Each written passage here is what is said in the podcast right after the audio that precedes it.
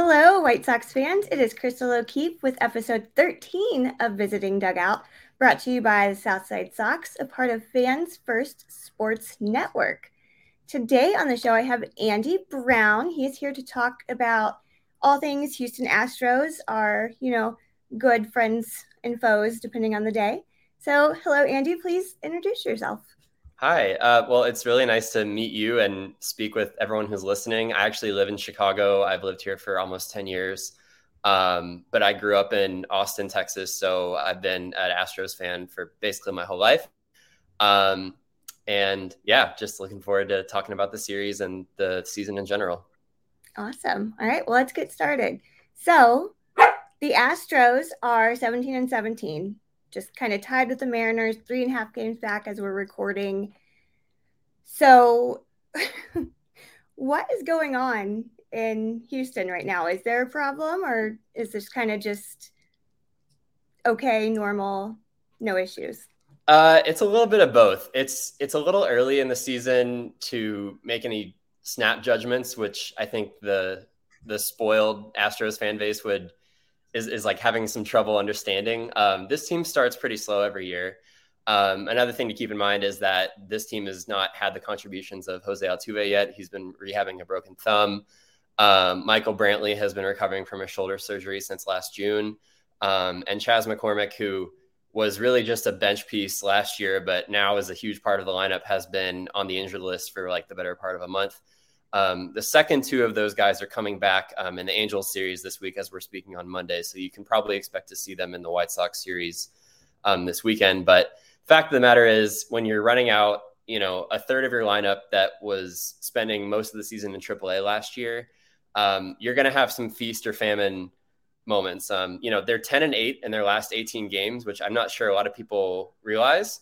Um, the first nine of those games were seven wins against the Blue Jays uh, Braves and Rays, which is great. And then the next nine games have been three wins and six losses against the Phillies, Giants, and Mariners. So, you know, if you took those six teams and said you're playing 18 games and you win 10 of them, most people would probably say, okay, that's fine.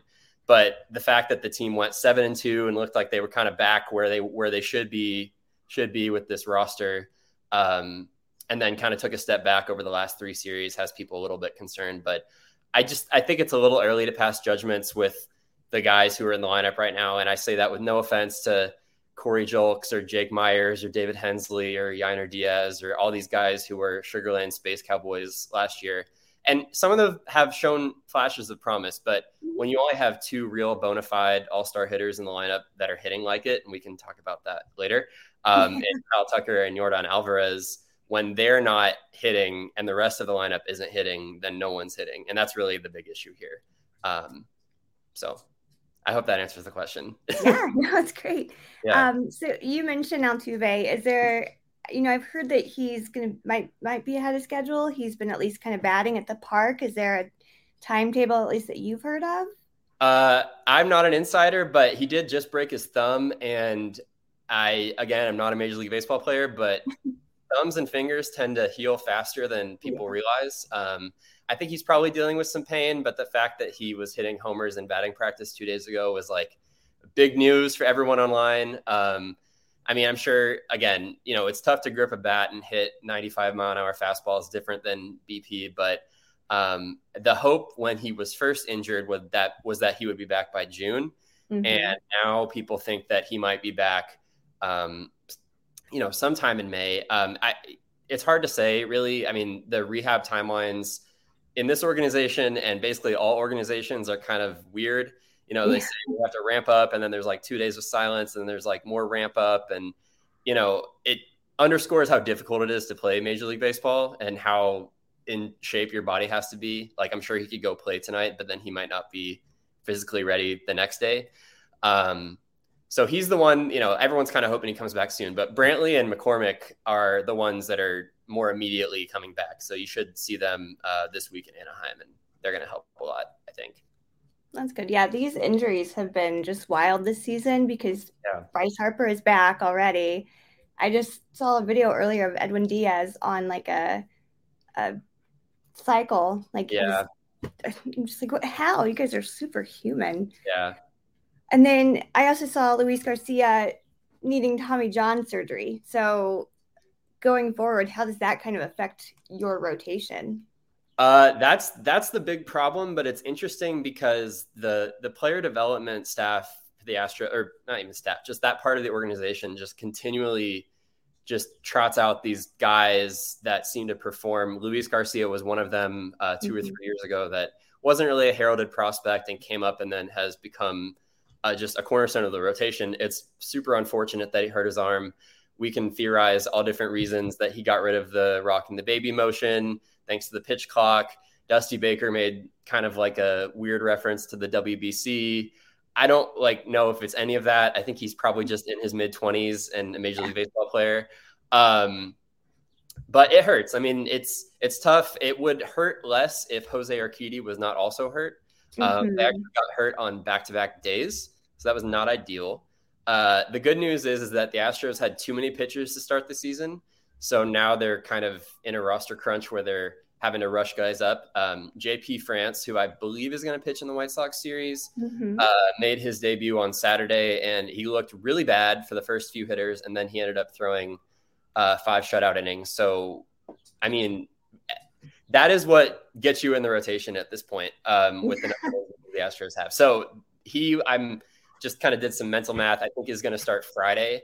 Um, and I mean, Hunter Brown, Framber Valdez, and Christian Javier, those are three guys that the Astros are really hoping on, hoping can stay healthy. Um, Hunter Brown is the only one that I think people are maybe concerned about just because he's young. He's going to have more innings on him this year. But Javier and Valdez have been, you know, I mean, everyone's seen them pitch in the postseason. They know what they can do. Um, but yeah, they're they're undermanned right now, and the hope is that Lance McCullers can come back and help mm-hmm. with that. But uh, he is always hurt, so um, you know it's it's like the same thing every year. And i don't say that as a knock on him because i know that it like it's nothing he can do. It's just he throws very very violent sliders that have a lot of um, strain on his elbow. But um, they're going to need him back at some point um, if they want to make the playoffs i think. And if that you know if that's june okay but i think like as it, as it gets closer to july if he's not coming back i think it will really kind of they're really going to start to feel the pressure of okay we need to go get a guy on the trade deadline. Yeah. I get that as a team that is constantly injured. I mean right now yes. Just had his appendix removed. Yes. Um, in cincinnati. So that was i was there that night and i was like "Well, what's his hospital? I'll go I'll give him my appendix if he needs it yeah. um but yeah so and speaking of kind of, this is white sox adjacent obviously I was just looking. Um, Jose Abreu right now yes. is the worst hitter yeah. in 2023, according to the you know weighted rate, yeah. rated runs created plus um, yeah. at 130 plate appearances or under. Um, yeah, he only owns a 48 WRC plus. Mm-hmm. His slashing is not looking good. He's not had a single home run and you know, as White Sox fans, we always joked like, just wait until it warms up. Brady's right. going to be terrible in April. Right. Um, but even then, he was he was a little bit better than this. Like I was reading that they might just bench him because that's how bad he's been. Yeah. So, and I know I read something about maybe it's just kind of his stance or the way he's hitting is like a mechanical thing. But I'm just wondering how you guys are feeling about that since he, you know, has been yeah. MVP and all that. Right. Um, there's definitely some. I mean, like everyone has seen the numbers with him in April, and like, I mean, I I'm sure that when he played here, that the weather was a, a factor. Mm-hmm. Um, now that's not the case. Um, so I don't know what that's about. I mean, he he looks, it, you know, he hit a double yesterday, and I know that's like, oh, great. But he every now and then he looks like he's him his old self. Um, the power is just really not there, and he's not seeing the ball well. Mm-hmm. Um, it's clear that he's like really not picking up where it's going. Um, and I've watched the White Sox for a while, and like I've seen him when he's struggling, and I know it can look bad um, because he puts so much effort into every swing. But like it seems like he's kind of like picking up the ball a little bit late.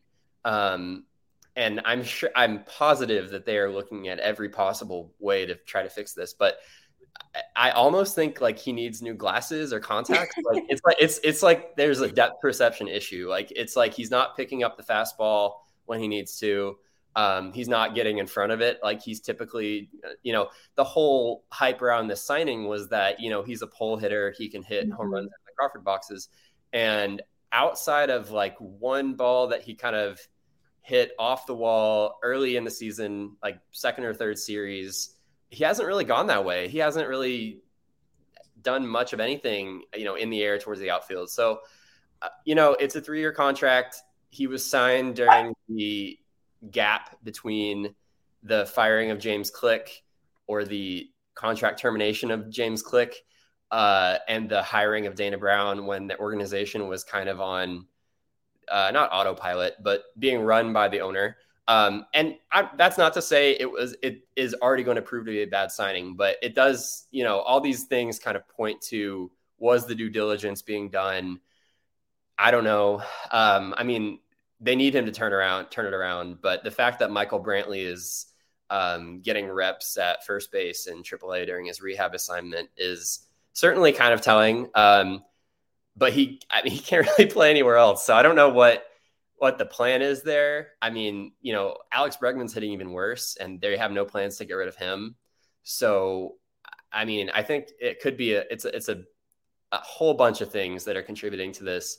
Um, but you know, one thing I think about is when Francisco Lindor went to the Mets and he was horrible for basically the whole year. Um, or you know, Nick Castellanos last year, first year with the Phillies until the very end of the season something about it, something about playing for a new team. He's probably pressing because he realizes that there's a lot of pressure on him with, you know, certain guys out and he's, you know, a cleanup hitter for this team that just won the World Series. And, you know, I don't know. All these things are contributing to what's going wrong there. But I think, you know, the concern flag is like at half mast, I would say. Mm-hmm. And then if it's it's still this bad in like June, then it will be raised all the way. Yeah, that makes sense. And you know, he he spent nearly 10 years in the White Sox. So I think it right. is kind of a, a really big jump.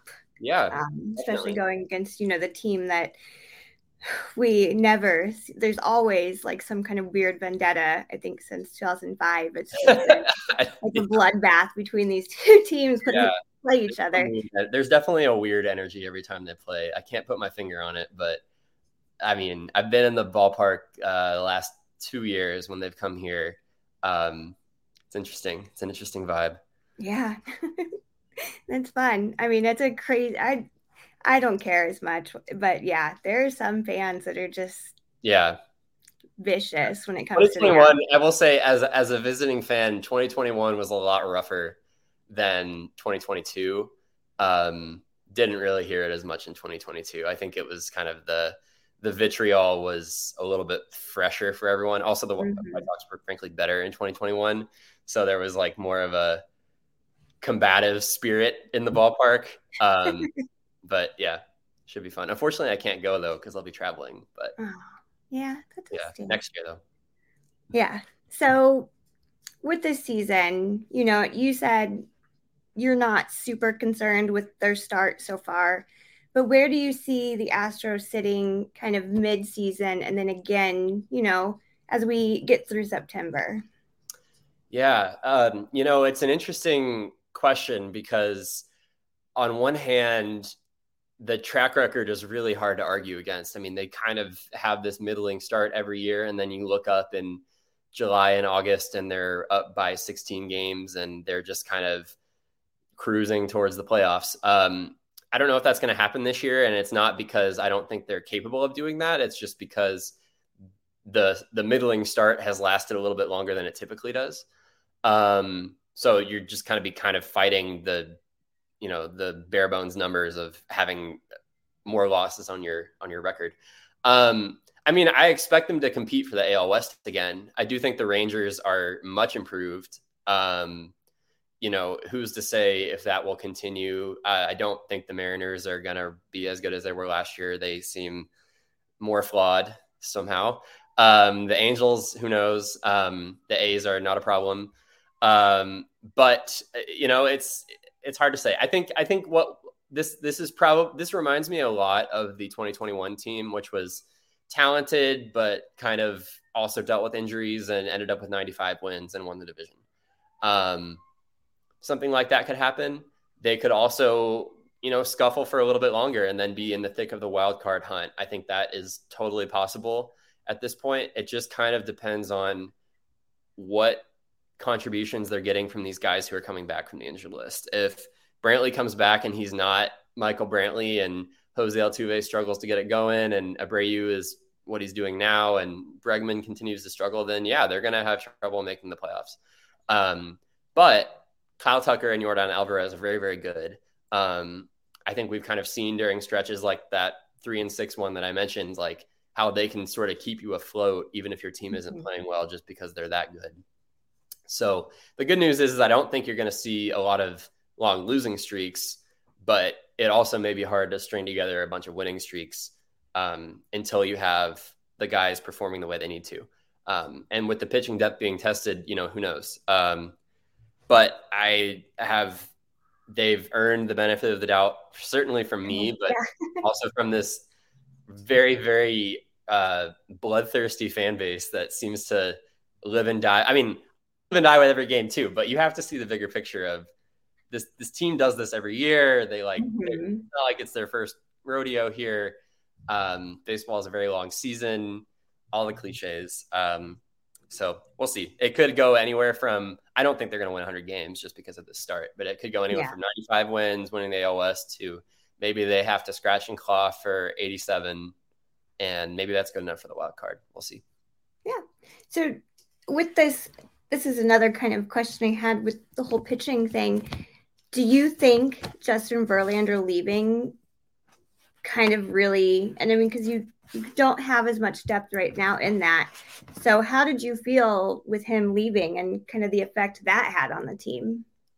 Um, you know, I don't think a lot of people expected him to stay. I think he kind of felt like he had done his piece there. Uh, he had you know, he got that World Series win off his back, like personal win off his back. He was able to go there, you know, four times, no, three times because he didn't play in 2021.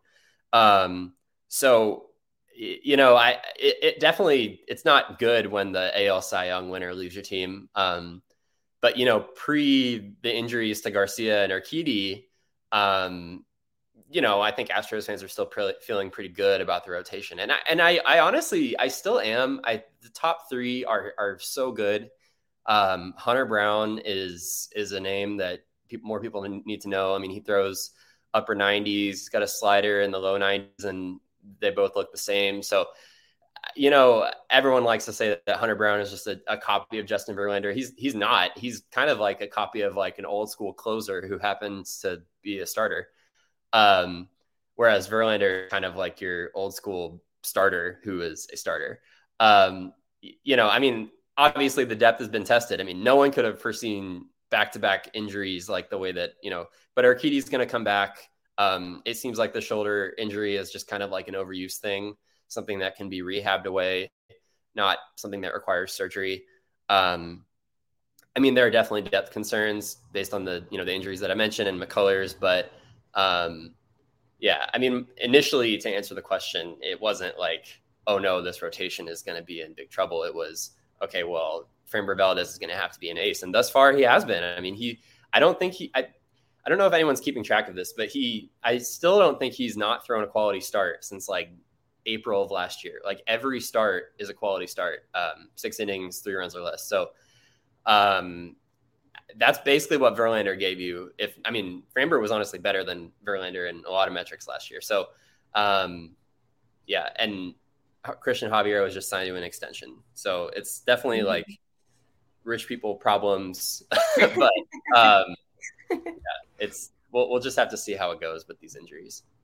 Yeah, that's good. Yeah, I was just looking up Hunter Brown's stats because I've I've seen him pitch a few times, and I didn't realize. I mean, he's he's pitched a little over 34 innings with 36 strikeouts. It's like a strikeout per inning at that yeah. point. So yeah, he's he looks he looks really good and he's got a really low ERA at 260. Yeah. yeah. yeah. He's struggled with his control every now and then, but he's young mm-hmm. and got really, you know, sharp stuff that can break out of the zone. So it's gonna happen. But um he's kind of another one of these success stories. He played for a Division two college, so it's cool to see him succeeding like he is. Yeah, that's good. So we're going to take just a very quick break to pay some bills, and we will be right back. Okay, cool. And we're back. Oh, we're back. Uh, we're already back. It was a very quick break. Yeah. Um, yeah. Again, I'm Crystal O'Keefe. We have Andy on the show to talk about the Astros. So now we can go into this series against the White Sox. The White Sox have actually been doing a little bit better lately. They have won back-to-back series at this point. We'll see, you know, how they do against the Royals since we are recording a little early. But how do you feel going into this series with, you know, both teams kind of having a pretty slow start? Yeah, it should be interesting. I mean, the White Sox are definitely a team that should be playing with some desperation, and I think are. Um, I mean, it seems very much so that when Tim Anderson plays, they win. When he doesn't play, they don't. Mm-hmm. Um, so when he's on the field, you know, you can expect to see a more competitive game. I mean, there, I I watch the White Sox all the time. I I I know the the flaws and non flaws of their roster, and you know they can easily like they did on Sunday drop 11 runs against a very good pitcher in Graham Ashcraft, and then they can turn around and drop a zero the next day. Um, mm-hmm. Very confusing, frustrating team. I'm sure. Um, it's it's just gonna be. I think it it's really gonna depend on the pitching matchups. Um, like I said, I think JP France is going to pitch on Friday. I don't know who's lined up for the Sox, but um, JP France, that's kind of the unknown quantity. I mean, he's mm-hmm. it's his mm-hmm. second major league start. Um, who knows what the weather will bring us? Um, I truly don't know. haven't looked that far ahead. I will also not be here. Um, but you know, that's the game that I think you know the White Sox can probably circle as we need to take this one. This is the one. I mean, the other two obviously they want to win too, but that's the one where they can kind of pounce on a guy who's inexperienced, maybe put some pressure on him, get runners on base, make him throw a lot of pitches. Um, so, I mean, that's the one that has the highest potential for weirdness. Um, you got the Hunter Brown start, I believe, on Saturday.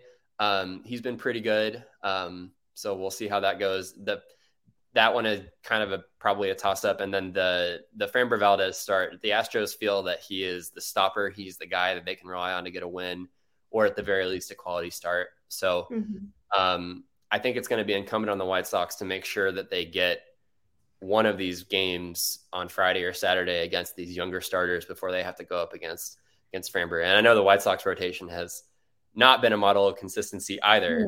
No, um, but you know the bats are coming around um, despite the unfortunate injuries. Um, so yeah, I would say I would say Friday and Saturday are your kind of like you know keys to make sure that they can they can win this series. So that's really what it's all about. If you've started yeah. so slow, you can't win 13 or whatever how many games the White Sox are under 500. Can't win 13 games in a weekend, but you can win two and get yourself mm-hmm. one closer. So yeah, so you guys will go up Friday. It's it'll be Michael Kopech. Okay. And then he's you know he's hit or miss, but then you get Dylan Cease who has been you know showing ace like stuff, and then you get Lucas Giolito who's actually had a really good comeback from just you know weeks ago. So yeah, that should be an interesting matchup. Yeah, the Kopech the yeah. Kopech France game that screams like nine eight me. Um, and that's again nothing against those pitchers. I just, you know, I see France maybe not finding the zone. mm is very, very, you know, feast or famine. I feel I just I'm not looking at his stats, but just from what I've seen. Um, so if I were a betting man, which I'm definitely not, I would put money on over on Friday. Um, Saturday is an interesting matchup. Cease and uh, Brown. Cease looked incredible in on opening day in Houston. Um, mm-hmm. I know he's had some performances that weren't so good uh, after that, but I mean, I, I can't remember a time when the Astros have hit Cease well. Um, and then yeah, Giolito's been he's been a good story this year. Although I've also seen the headline that they are trying to get rid of him after this season, which is unfortunate. Yeah. um, but hey, I mean, he's pitching for a job, so he should be mm-hmm. should be pretty motivated, and you know, he's got a tough opponent in Framber Valdez. So that last game, if I were a betting man on that one, I would hit the under. That's fair. So you said, you know, kind of the keys for the White Sox are to take two. Would you agree that for the Royals or Royals, I was reading something else. Would you say the key for the Astros would also be to take two, or is there another kind of key that you would have for them to do well in this series? Yeah, I mean, they just need to they just need to win games. Um, if it, you know, just not get swept at this point. Um, and I mean, I don't they haven't been this year. Um, but just you know, they do seem to perform better on the road this year. I don't know if that's just kind of one of those weird quirks. Um, but you know, I think for them coming off of you know two divisional series with the with the Mariners and the Angels, um, you know, they may be a little bit tired traveling out to the West Coast and then all the way here. Um, so I think you know maybe just grinding out the two, or you know, grinding out one of those first two, and then kind of leaning on Framber Valdez to carry you in Game Three uh, would be would be the move. Um, it's really, I mean, again, we're we're speaking a little early. Can't speak to how the Angels series is going to go. Um, but the good news for the Astros is that for whatever reason, and this is this goes for a lot of other teams too, they don't play on Thursdays for like the first nine weeks of the season. Um, pretty strange, uh, but it is helpful when you have a four man rotation because you can just skip uh, the fifth starter, who's Brandon Bielak and not very good. Um, you may see him and you probably will see him in this series in some kind of long man capacity.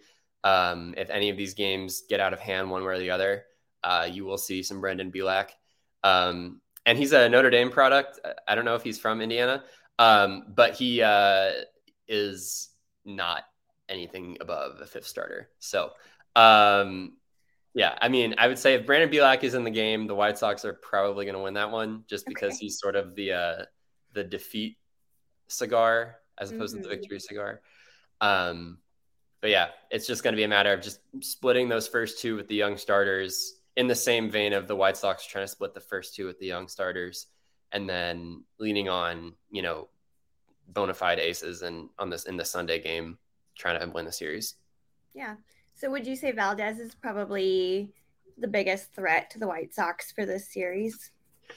Yes. Um, but the bigger threats are Kyle Tucker and Yordan Alvarez. Um, the the team really is going as they're going nowadays. And again, when they're when they come to Chicago, they'll have Michael Brantley and Chas McCormick back in the lineup, so they won't have as much pressure on them. Um, and who knows? Maybe this is the trip that Jose Abreu needs to get his mind right if he's back where he you know played for so long. Yeah. Um, but those guys, uh, they hit uh, third and fifth in the lineup every single day um, which is a debatable move by Dusty Baker. But uh, regardless, they're they're they're there every day. Um, they're the ones who are going to get the RBI opportunities. Um, if you know, it literally over the last few weeks, it seems like if they if the two of them don't combine for four or more RBIs, the offense just doesn't go. Um, so those are the ones you're going to want to look out for with runners on base. Um, they're the ones the Astros are going to lean on to to drive the drive the ship a little bit. Um, but that dynamic may change by the time mm-hmm. you know, Friday rolls around. You have Michael Brantley maybe hitting in the two hole. You have maybe someone's heated up in Anaheim. Maybe Jeremy Pena, you know, learns how to take a walk eventually. um, probably not, but no. um, and you know, he's another guy who hasn't really performed. Mm-hmm. Um, I mean, he's he's definitely doing more than he his fair share on defense always um, but just needs to kind of rediscover some of that on base skill that he had in the in the postseason. So, yeah, but for the rest of the season, those two young guys, it seems, are going to be the the bell cows, so to speak, the guys who are driving in the most runs and the biggest threat in any series, really. That's good. All right, well, we'll wrap this up with just kind of your thoughts on MLB season as a whole this year. Like, who you feel like might you know, make it all the way to the World Series or who might just be some underdogs that people are sleeping on. Because I know we've had a lot of just almost upside down standings recently with teams yeah. getting hot that never get hot. Right. I, you know, it's it's such a weird year, and that's kind of part of why I I can't speak with a ton of certainty about how the Astros are going to perform when they have their their you know their lineup back and some of their pitchers. Um, you know, I don't want to say it's the pitch clock, but it kind of is. I think it really levels the playing field. Um, and the, the best example, I mean, again, everyone's dealing with this, so it's not an excuse, but Astros hitters over the last few years have really made it a priority to control the tempo of a game. They'll step out of the box, they'll get in the pitcher's head, they'll call time, they'll do all this stuff. Now you can only call time once per at bat. Now you can only do your routine like in a pretty quick manner when there's no one on base.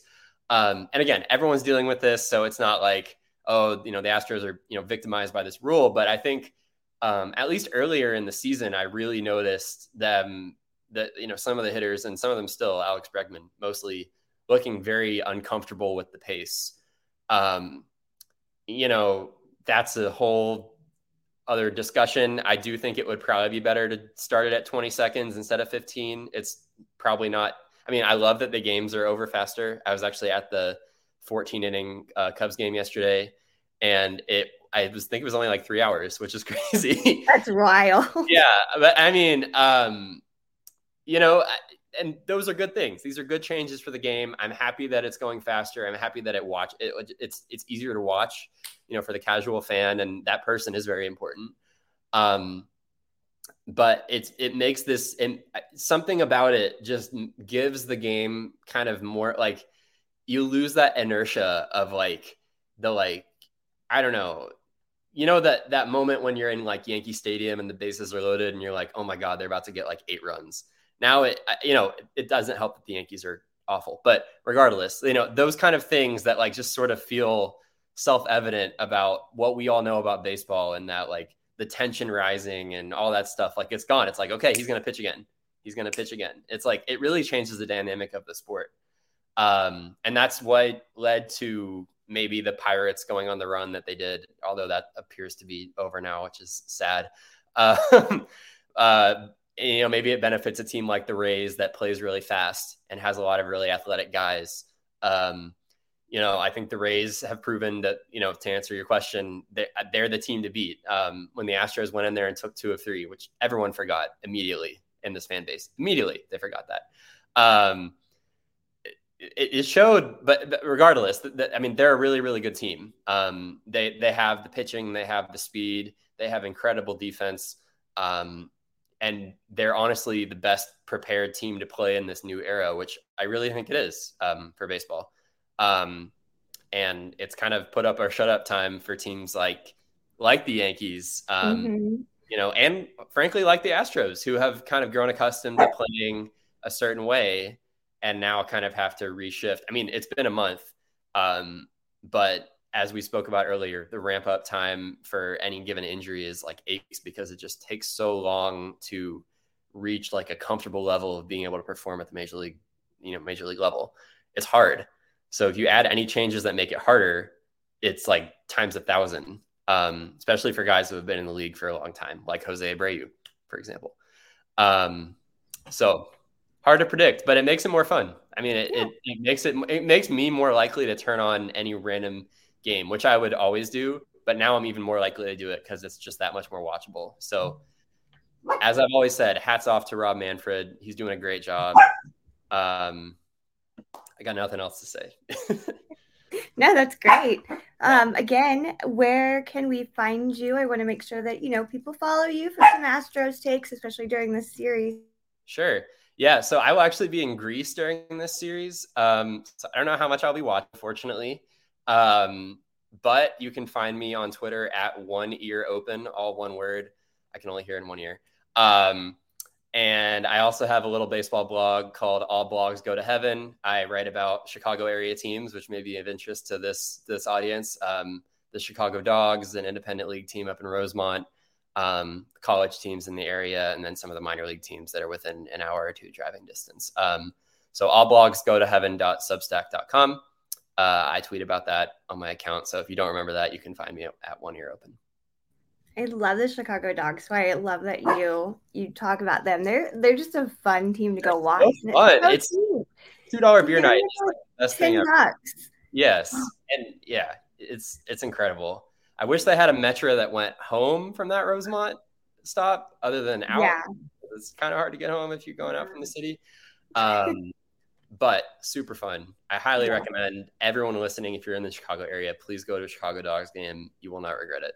Yeah, we just we just bought a house in the burbs, so we Nice. are like 10 minutes away now from from Rosemont. So I was like, well, we have to go as much as we can this summer, duh. Yes, absolutely.